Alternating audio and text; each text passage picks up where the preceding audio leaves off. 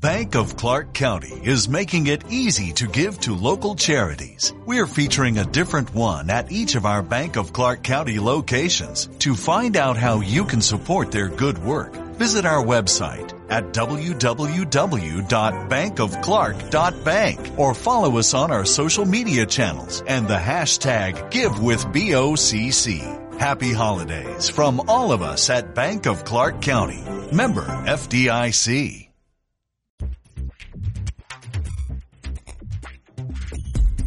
Yeah, it's called Conversations with Jeff, not Screaming Matches.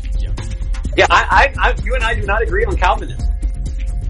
But look how nice we are to each other. I think it's going to really shock a lot of people, thrill a lot of people. A lot of people are going to have to do some soul searching. It's like, you know what? What are you doing? You're spending all your time trying to destroy another Christian because you don't understand what's going on when you should be out there winning people for Jesus. Right. Thank you for the job you're doing. Thanks for being willing to address these kind of issues. They're vital to the church. I feel sorry for what's coming your way, but God bless you, man. It's it's a good, healthy conversation, and, and let's keep growing together in the Lord. People won't change unless they hear the truth, though, and so we need to know the truth, uh, speak the truth, and then the last one I would say is that we need to stay in the truth, uh, no matter what the consequences are.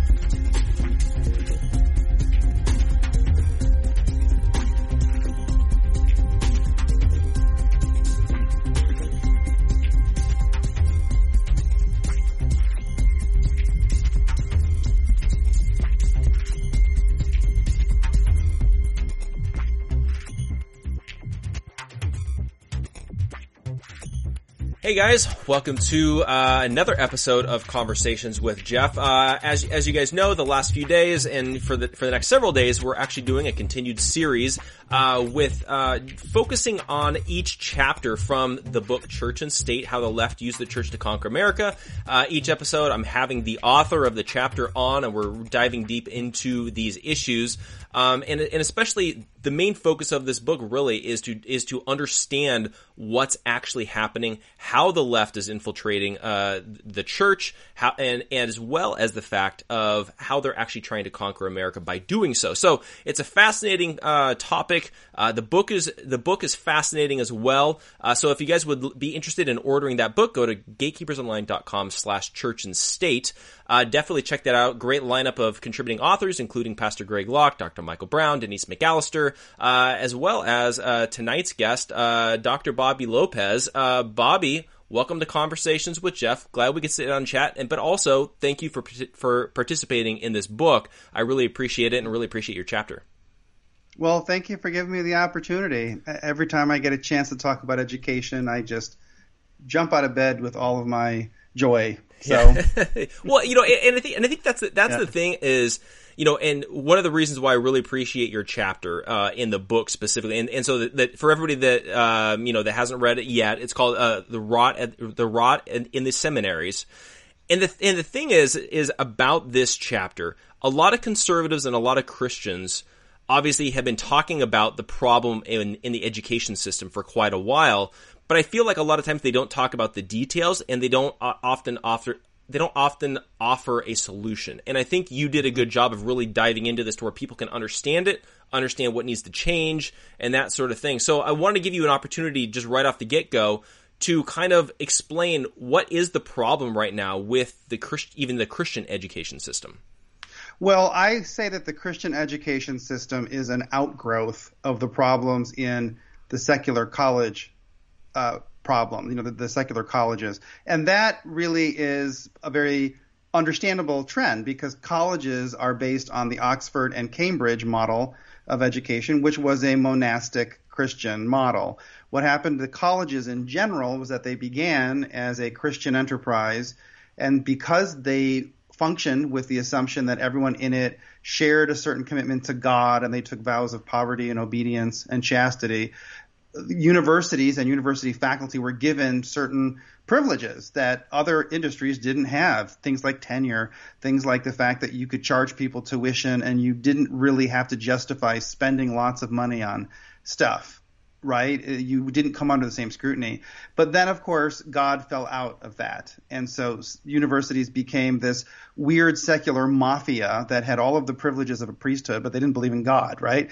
So that was the problem in the secular colleges. And then the problem in seminaries is that seminaries are fundamentally colleges. They get accredited, they get post secondary status, they grant degrees under that system, they participate in the same scholarly associations as all of those corrupted secular colleges. And so what I did in that chapter was I traced here's what's wrong with the secular colleges. And in particular, what I wanted to talk about was why is it that conservatives complain about this more and more every year and the problem gets worse and worse and nothing ever changes? There's a million things you could point to. You could get lofty and talk about people uh, losing their Aristotelian sensibilities, or you could get really global and talk about the, the, the cultural rot that's affecting everyone and Britney Spears videos making everybody stupid or whatever. But I tried to focus on one specific thing, which is that conservatives, every time they complained about the problem in education,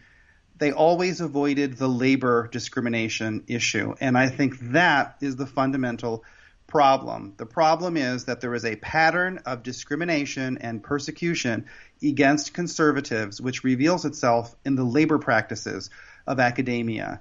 Academia is given a lot of discretion. It's given the ability to police itself and to regulate itself and that creates an old boys network of people who all share the same upbringing and the same sensibilities.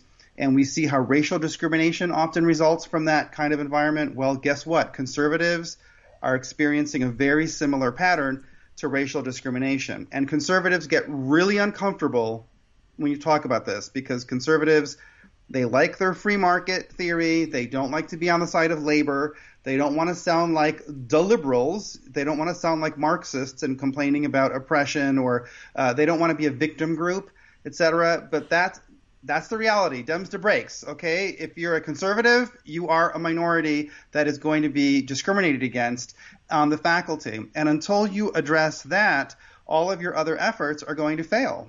So, and that, I talk about all the other things that conservatives tried to focus on. They tried to talk about guest speakers. They tried to create little parallel institutions, etc. But it, none of it works if you don't first tackle the discrimination pattern that is going on uh, as a labor practice. Yeah, and, and, that, and, that, makes sense too, and especially how uh, it seems like you know it seems like dealing with labor practices, like you were saying, it's kind of like one of those things. I don't know if conservatives necessarily know how to approach it because a lot of times we talk about you know like mm-hmm. the you know capitalism and freedom of businesses and organizations to hire and fire people as they wish, um, but right. then but then we see essentially the establishment and the elites are using that kind of mentality to their advantage and using using it against us. And then I think we're then like, okay, so what what do we do now? How do we respond to this and mm-hmm. still promote capitalism? I think is what is going through everybody's mind.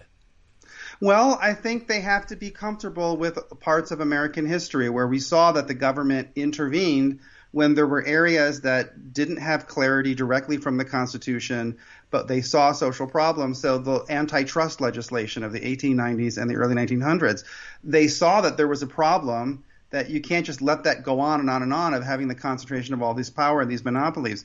Things like the RICO law that you get from the 60s and 70s when they saw that organized crime had all these loopholes where they could move their money around and pretend that it was all legal, uh, find a couple front businesses to launder their money, and there was no way for uh, the police with the existing law to be able to crack down on them. So they created a law that took away those loopholes, right? I think it's a similar thing here. Conservatives are very uncomfortable when I talk this way, uh, but this is the key. This is the reason that it, this goes nowhere when conservatives complain about what's going on in the colleges. We see what's happening with the big tech companies, and it's the same thing. We all love to talk about free market capitalism, and we, the government shouldn't go in and regulate what Twitter and Facebook do. But let, let's face it, we can't just continue to let Twitter and Facebook openly plug Joe, Joe Biden for president and still receive immunity from Congress, by the way, similar to what happens with the colleges, they get immunity from the government because supposedly they're working in the public interest and they're just a platform. They're not actually a publisher. So they can't get sued by people. Uh, but at the same time, they're uh, eliminating, they're suppressing and censoring articles that are factual and that are important and relevant to Joe Biden. Well, you can't just continue to let that happen. At some point, you've got to say, okay, I have my free market philosophy, but we've got to find some form of intervention, and maybe I just have to let go of the pure form of that to deal with this. What I always hear from from conservatives is they, they say, "Oh, but the liberals are going to use that against us." Uh, but uh, come on, they're using everything against you anyway. Uh, you know, so what ends up happening is in the academy, the way that you become a professor is you have to get your PhD, you have to get your MA, pass your oral exams, write a dissertation, defend your dissertation, go on the job market, get an assistant professorship, get tenure, then get promoted to full professor, and all along the way you have to get published. The standards are not very concrete at any step along this journey. There's always a great deal of subjectivity, and it's always people who are at the next rank above you deciding based on their own discretion whether or not you can be admitted up to the next level. So it's it's a system that is ripe for discrimination. It's all, already an unfair labor practice because uh, most people who are scholars and who teach are not on tenure track. They're they're on adjunct lines. They live very unstable lives. They can barely afford uh, to pay their rent or their mortgage because they get paid per class and they have no job security and they often have no benefits.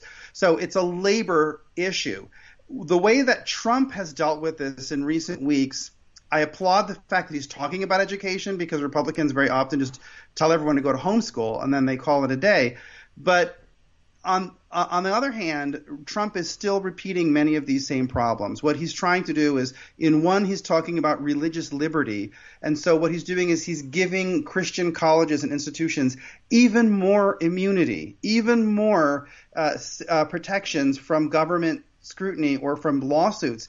This is a terrible thing to do because Christian colleges, as I told you, they're hooked into the whole scholarly system and they're doing just as much canceling and just as much blacklisting as the secular organizations are. So you have Southwestern Baptist Theological Seminary, which fired me because they they were worried about my criticisms of sex abuse in the gay community. I mean, it was a Christian they're the ones who canceled me. The direction that Trump is going in is going to give an organization like that even more immunity from any kind of criticism or intervention. This is going to make everything much worse because the left has already infiltrated the Christian organizations, as your book uh, points out. And then the next thing he did was to create this commission to try to create curriculum to tell people to teach kids how to be more patriotic.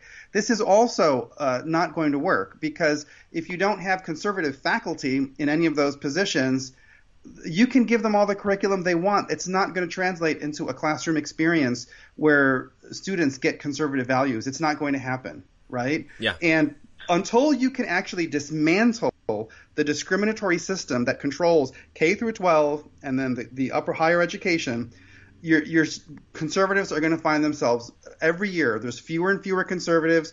The ones that are there come under such blistering attack you can have a, a, department where there's 112 faculty members, there's one conservative, and that person will be the one who gets all of the negative attention, all of the pressure, the petitions, the coverage in Inside Higher Education, uh, the coverage in Chronicle of Higher Education, and then they'll be brought up on charges and they'll be driven out, and the other 111 will get maybe minor pressure.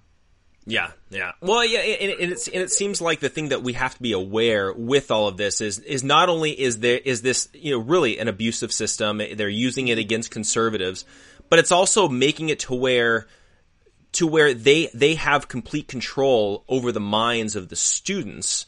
Uh, without Absolutely. opposing views. And I think that that's the really dangerous aspect of it is that right now we don't have a whole lot of recourse in order to reclaim these seminaries that are like, for example, Southwestern supposed to be a very conservative seminary. It's training pastors, training people to go into ministry, training training our future leaders within the church. But then they're getting pushed further and further to the left, and there's not really a whole lot that we can do about it.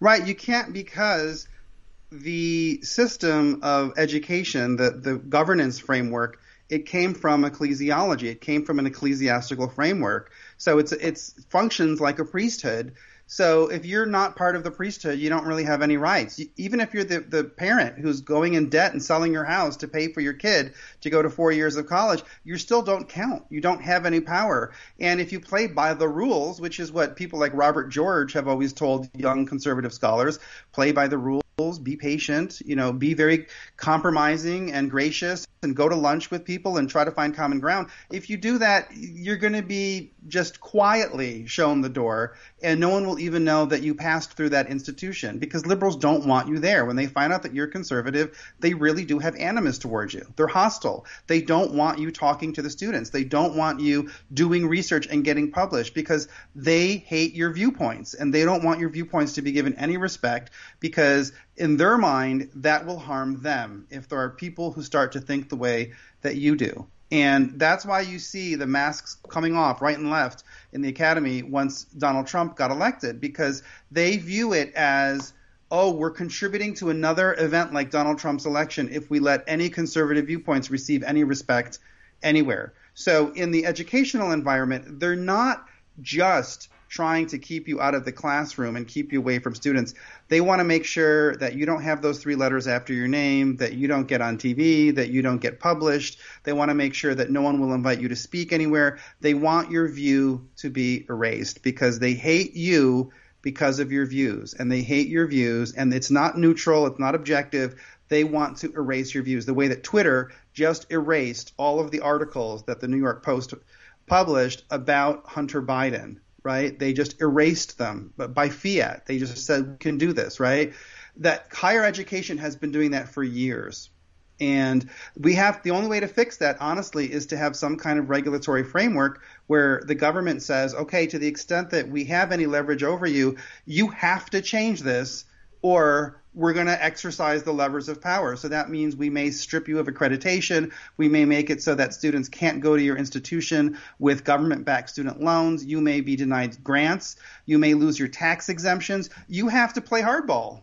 Okay, you can't just have another conference and, and beg for them to listen to you. You can't try to change their minds. That's not going to work.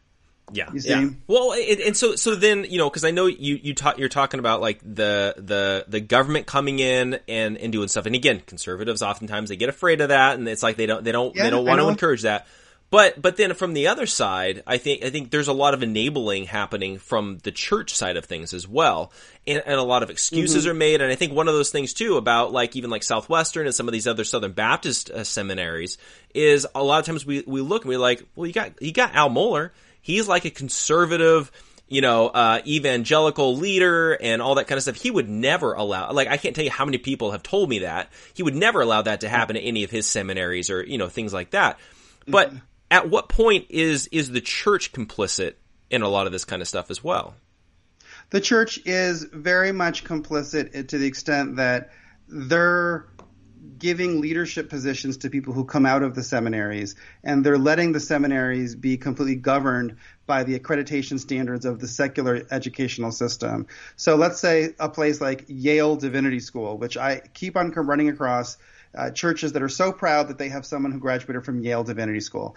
Okay, if you went to Yale Divinity School, you were going to a school that is basically under the governance structure of Yale. It's not really under the governance structure of a church. So a professor at Yale Divinity School, when they go up for tenure, they're going to be evaluated by the divinity school and then they go and they get evaluated by the provost and then they get evaluated by the president you know so once it gets out of the divinity school and you're being uh, evaluated by the people uh, from Yale as a whole, forget it. If you're going to be, you know, anti-gay marriage or you're going to be pro-life, you ain't going to make it. You're going to be gone. So somebody who went to Yale Divinity School basically went to Yale. You can just drop the divinity school part of it. But the church is still so in love with these titles. And so what they've done is they people leadership positions um, who have those degrees, which are glittering and glorious, uh, and they want their faculty to go and present at the National Association of Evangelicals or the American Academy of Religion, which is even worse, or the Society of Biblical Literature. So they want them to go to those associations, and then they go to those associations where the officers come from all of the secular uh, theology or religious studies departments. They sit on panels that are chaired by people who are liberals, who are from those secular departments, who probably don't even believe in God in many cases. And so it, it's it was a way for all of that pressure to corrupt the churches because the pastor, the priest, the reverend, whatever your denomination calls that leader, the, the person who tends to the flock, uh, that person is going to be getting their degree, their ordination, their training at one of these schools. Now, it used to be that there were some seminaries that were uh, immune to all of that, but th- those days are over. Uh, I mean, look at what happened at Southwestern. It was almost instantaneous once Paige Patterson was gone. Everything moved uh, towards conforming to the the broader standards of academia. And every single department I have ever served in, Jeff, I, I, worked at Rutgers, I worked at a Catholic college, I worked at a California State University, and I worked at a seminary. In every single college where I was at, what people talked about was assessment. Everything was about figuring out some mathematical formula to show accreditors that you were doing a good job. So everything was about becoming a materialistically uh, proven producer. You know, everything became about uh, these really uh, arbitrary standards of, of performance. And, and all of the discussion was always about our professors have to publish more. They were constantly pressuring you about publications, and it was always that was always a point of contention because they never wanted you to publish just anywhere. It had to be in blue ribbon, respected journals that had an editor in chief who was from Stanford or Princeton or you know Amherst College and those publications at the same time were dwindling. They were reducing in number, and then the number of people with PhDs was increasing. So it was an impossible game. You were strangled from every side. And so it was a system where if they want to weed you out, they can. It doesn't, I don't care who you are. They can find a way to weed you out because you'll never have enough blue ribbon peer reviewed publications for them. You will never have good enough student evaluations. They can always find someone to file a complaint against you, and then they'll be protected by confidentiality. You'll never really even know what the heck this complaint was dealing with. So anyone can be removed. It's it's a it's an almost Soviet system where they say, "Show me the man, and I'll show you the crime." Yeah. So yeah, well, and I think and I think the, the danger in all of this is that, like you were saying, the churches are taking these seminary grads and putting them in in leadership after they've been essentially indoctrinated by a lot of this leftist uh, ideology and even leftist theology, and mm-hmm. and and at a certain point we can't act surprised that the church is falling to the left when the seminaries are where they learned it all, even though we're sending them to these seminaries to learn how to preach the word, and they're coming back as you know indoctrinated by the left. Yeah, and I think conservatives for years there were so many iterations of failed responses to this. One of them was, well, we'll just homeschool or we'll create little private Christian schools. At some point, you have to staff the private Christian, Christian schools, so then you're putting a job ad and you're going to get applicants who are from the same old general pool that staff all the other schools. So that's going to fall really quickly anytime you have uh, homeschooling situations, you're going to have to generally find homeschooling publishing materials. And so the left has already targeted all of the homeschooling publishers to get that stuff in there. And then you're going to have to get tested when they finish. And then they're going to go to college. And a lot of conservatives just automatically assumed that if I raised my child in a really good Christian environment and I made sure that they only hung out with good Christian people, that they'll go to college and they won't get corrupted.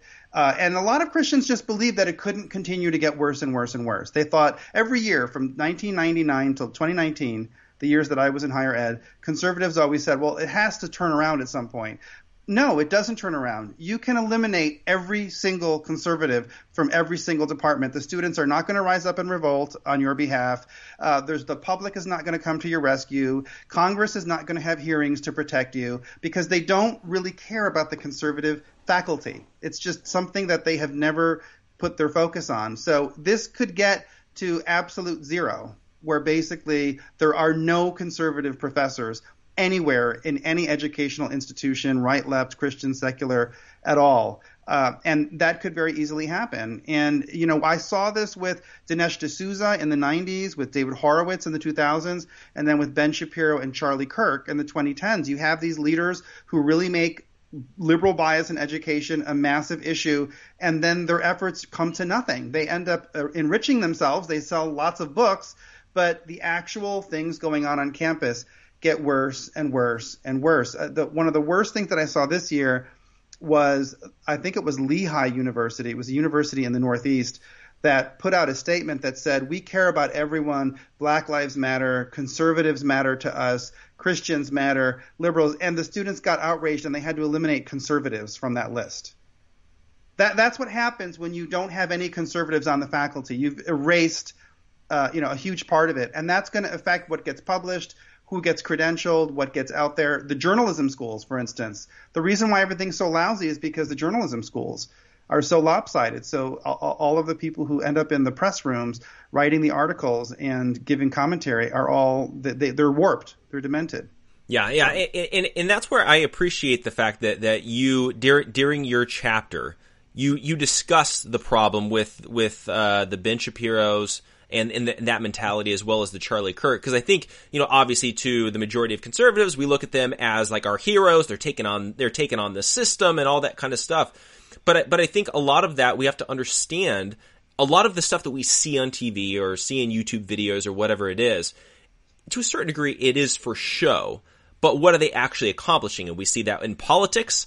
Democrats Republicans, they always find a way to fight, but then they never offer an actual solution. And I feel like, to a certain degree, I think what you're talking about here is the same kind of thing. Is we're seeing the posturing, so at least there's maybe some awareness of the problem, but nobody's actually coming out with solutions to fix the problem because maybe, and this is me talking, I'm not putting this on you, but maybe because if you fix the problem, then they don't have a job and you're taking away their income.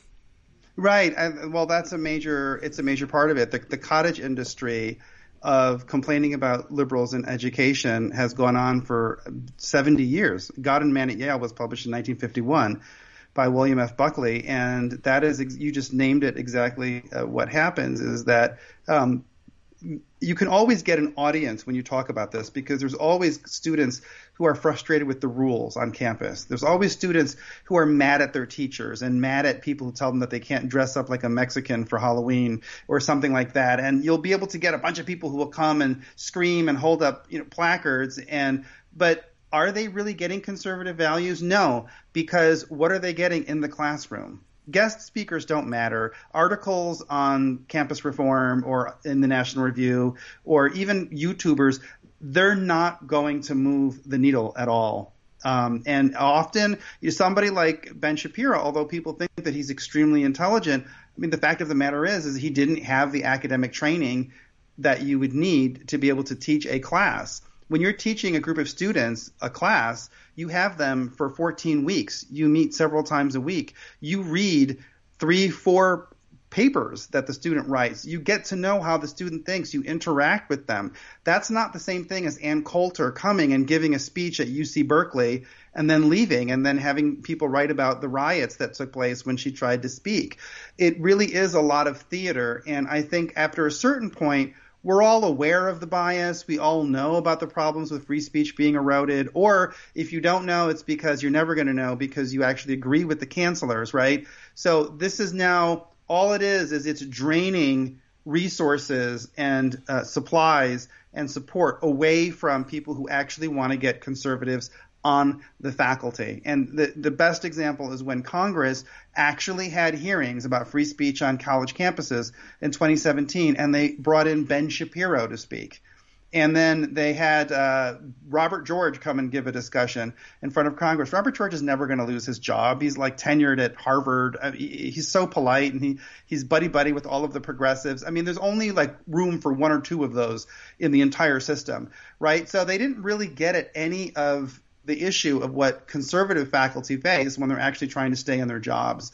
And you see that that conservative organizations like Alliance Defending Freedom, they're not necessarily going to race to help you if you're a conservative being driven out of your job. It's risky to take on a fight and to defend a conservative professor who's come under attack because uh, when you're a professor and you're coming under attack, you've had thousands of students. They can come up with tons of things to blame you for. There's always something that you've said that's a little bit off color. And so conservative organizations don't want to be caught out there defending someone who's embarrassed. you know, or, or embarrassing them. So they're often they're not they're not going to help you, and instead they're going to go run and help Charlie Kirk. They're gonna they're gonna help the little old lady who didn't want to make a, ba- a, a, a cake for a lesbian wedding somewhere in Oregon or something like that, uh, because they want really high profile, charming, wholesome poster cases uh, for religious liberty, and they they're not necessarily going to help you. Also, a lot of the conservatives who get fired, uh, they can't make a case that it was about religion.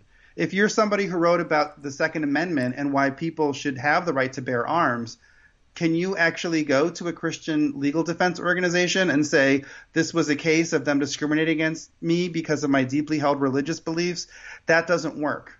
You see, and so you're not going to get help from them private lawyers are going to charge you a fortune and probably won't win. And they're and you know universities they have lots of friends wherever they are because they have lots of alumni. They have people in the state legislature. You're not going to win most cases against a university. So this is something. This is my plug to you. This is something that needs federal intervention.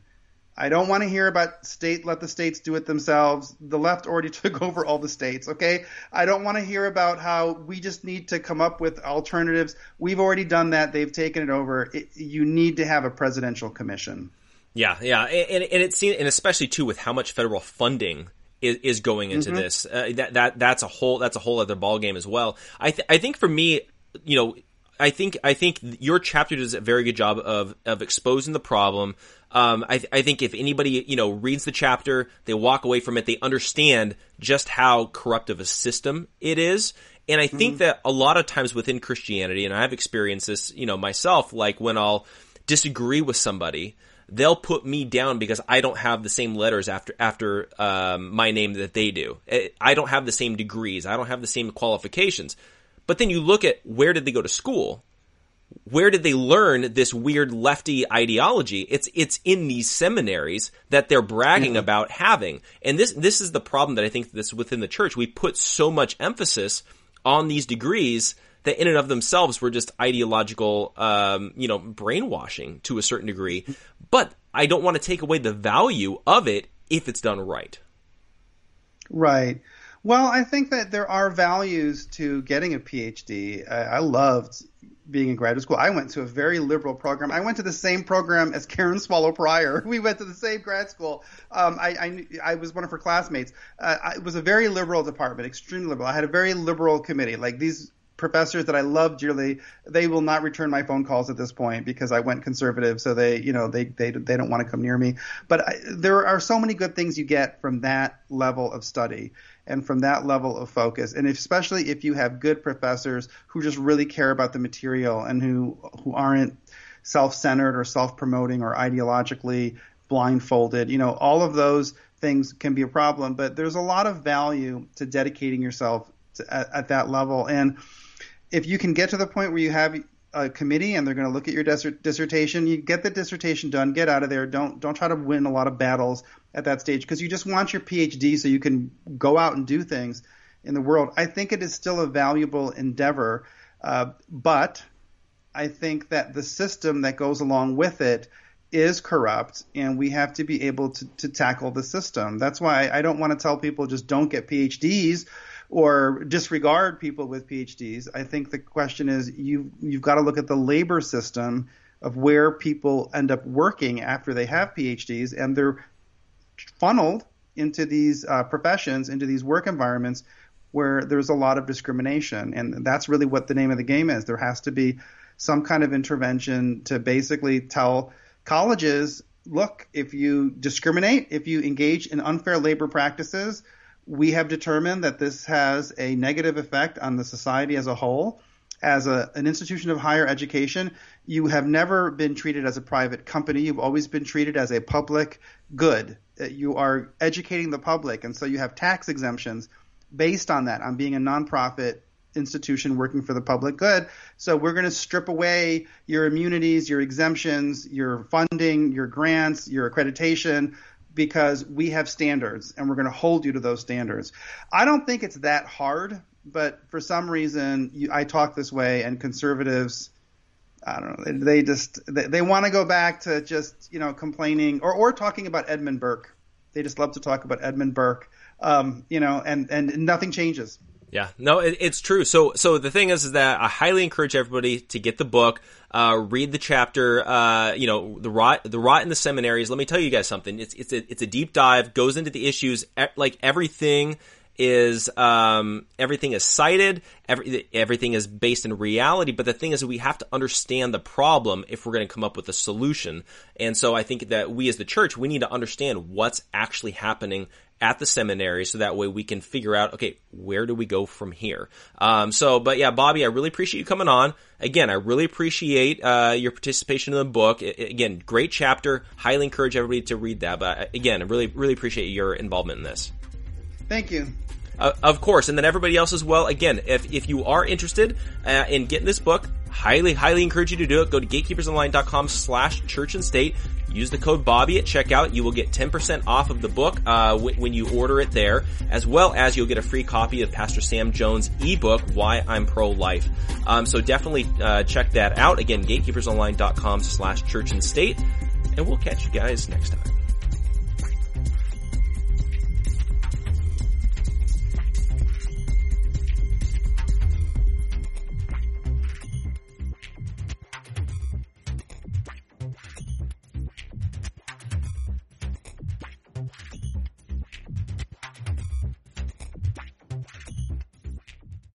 Bank of Clark County is making it easy to give to local charities. We're featuring a different one at each of our Bank of Clark County locations. To find out how you can support their good work, visit our website at www.bankofclark.bank or follow us on our social media channels and the hashtag GiveWithBOCC. Happy holidays from all of us at Bank of Clark County. Member FDIC.